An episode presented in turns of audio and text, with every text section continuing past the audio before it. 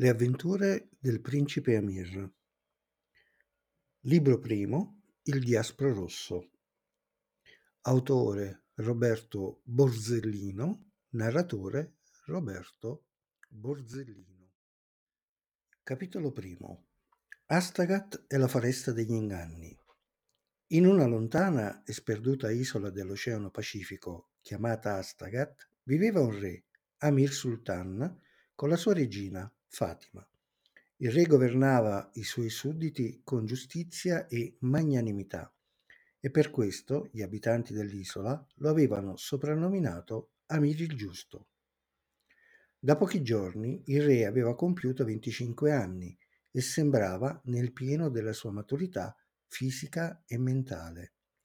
Governava la piccola isola fin da quando aveva 16 anni avendo ereditato il trono alla morte dei suoi genitori.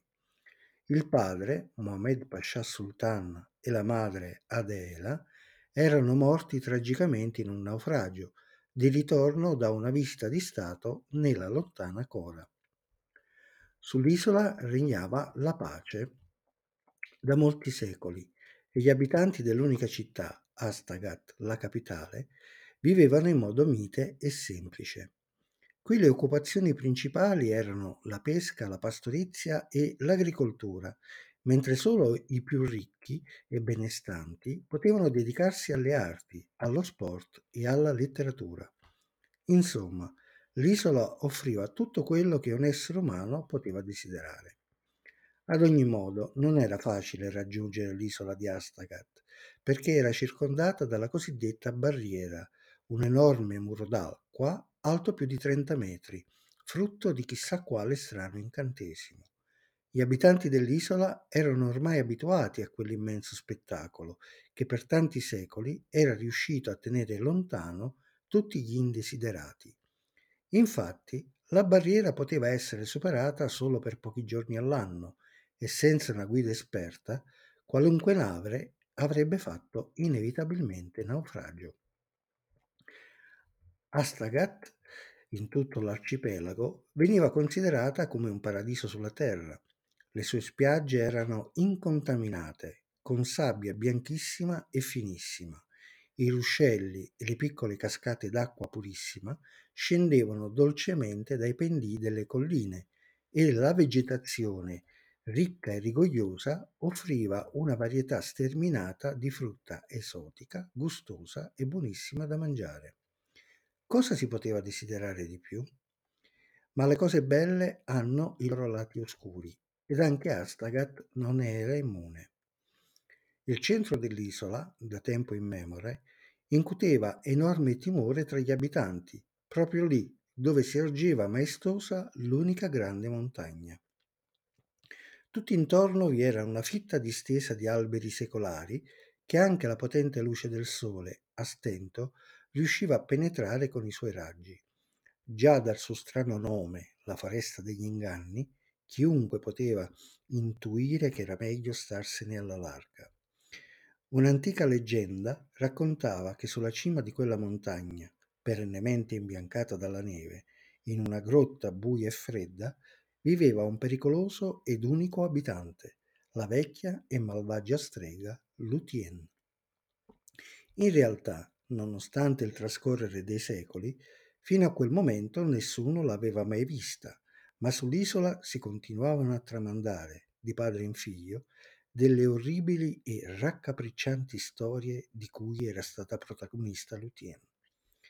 Gli abitanti, in questo modo, cercavano di conservarne il ricordo, anche per evitare che qualche sprovveduto, malauguratamente, potesse avvicinarsi troppo a quel luogo maledetto e cadere preda della vecchia strega. Solo in un libro era riportato dettagliatamente la descrizione della malvagia Lutien, oltre all'elenco dei suoi poteri ed il modo per poterla uccidere. Il suo nome era Libro dei ricordi. Naturalmente faceva parte della collezione privata dei sovrani e solo ai re e ai loro discendenti, che per secoli si erano succeduti sul trono dell'isola di Astagat, era consentito leggerne il contenuto. Il libro conteneva una sibilina profezia che recitava pressappoco così. Un giorno non troppo lontano, da un re giusto e sincero, nascerà un giovane e coraggioso principe che riuscirà ad attraversare indenne la foresta degli inganni. Lui sarà l'eletto perché troverà uno speciale e potente talismano, il diaspro rosso, che dovrà portare sempre con sé. Ma se questo non avverrà, allora lui perirà come un comune mortale. Questo prezioso dono ho nascosto nel fondo degli abissi e solo una tragedia sfiorata permetterà al re giusto e sincero di ritrovarlo. L'eletto supererà indenne la foresta degli inganni, scalerà la montagna e raggiungerà il nascondiglio segreto di Lutien. Il mio prezioso dono lo guiderà e proteggerà da ogni inganno, ma se lui non la ucciderà, per altri mille anni il potere della strega sopravviverà. Sull'isola si raccontavano storie terribili sulla vecchia strega Lutien, che dotata di enormi poteri, con i suoi incantesimi riusciva ad attirare all'interno della foresta degli inganni tutti gli sprovveduti. Più di una volta era capitato che qualcuno, spinto dalla curiosità, si fosse avventurato all'interno di quel luogo sinistro e non fosse più tornato indietro. Questi disgraziati venivano persuasi da una voce suadente e gentile ad inoltrarsi sempre più all'interno della foresta. Vieni, vieni da me, non avere paura.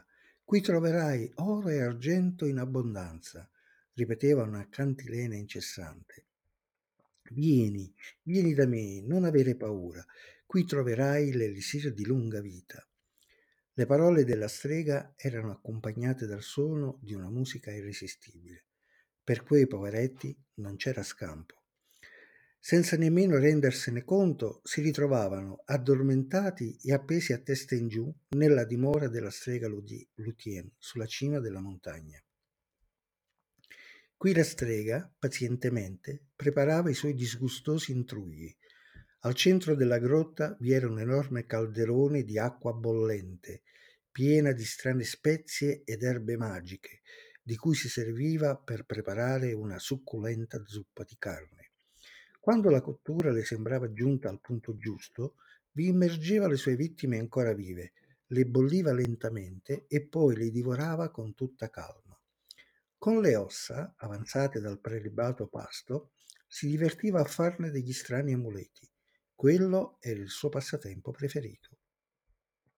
Dopo aver ucciso e mangiato la sua vittima di turno, la strega cade- cadeva in un profondo letargo e per un lungo periodo di tempo sull'isola non si sentiva più parlare di Lutien.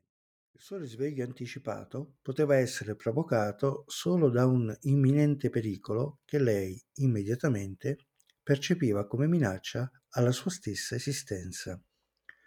Ogni famiglia sull'isola aveva subito un lutto a causa della malvagia strega. Solo i re, le loro mogli e i loro discendenti, che si erano succeduti sul trono di Astagat, sembravano immuni agli incantesimi di Lutien, come se una potente ed invisibile mano li proteggesse. In ogni caso, per non far correre rischi inutili alla popolazione, ogni re aveva sempre raccomandato a tutti di tenersi a debita distanza sia dalla foresta degli inganni che dalla stessa montagna. Anche il valoroso re Amir Sultan aveva seguito il consiglio di suo padre. Non si era mai avventurato verso il centro dell'isola e si era limitato ad osservare quegli strani luoghi solo da molto lontano, preferibilmente a bordo della nave ammiraglia Glorious. Alla corte del re Amir Sultan tutti veneravano come un dio colui che aveva protetto per secoli l'isola dalla furia cieca e distruttiva della strega. Se questa si era limitata a mangiare di tanto in tanto solo qualche abitante dell'isola e non l'intera popolazione, era stato solo grazie al provvidenziale aiuto del mago Sekhmet. Era colui che aveva scritto l'antico libro dei ricordi, dove aveva profetizzato l'arrivo dell'eletto, il ritrovamento in mare del potente diaspro rosso e la liberazione dell'isola dalla malvagità della strega Luthier. Quel potentissimo talismano l'aveva realizzato lo stesso mago, ricavandolo da una roccia di meteorite proveniente dal pianeta Marte, caduto sulla Terra milioni di anni prima. Sekhmet vi aveva inciso sopra una speciale formula che l'eletto avrebbe dovuto pronunciare in presenza della strega. Solo la combinazione di questi tre elementi, il talismano rosso, la formula e l'eletto, avrebbe permesso di sconfiggere Luthier.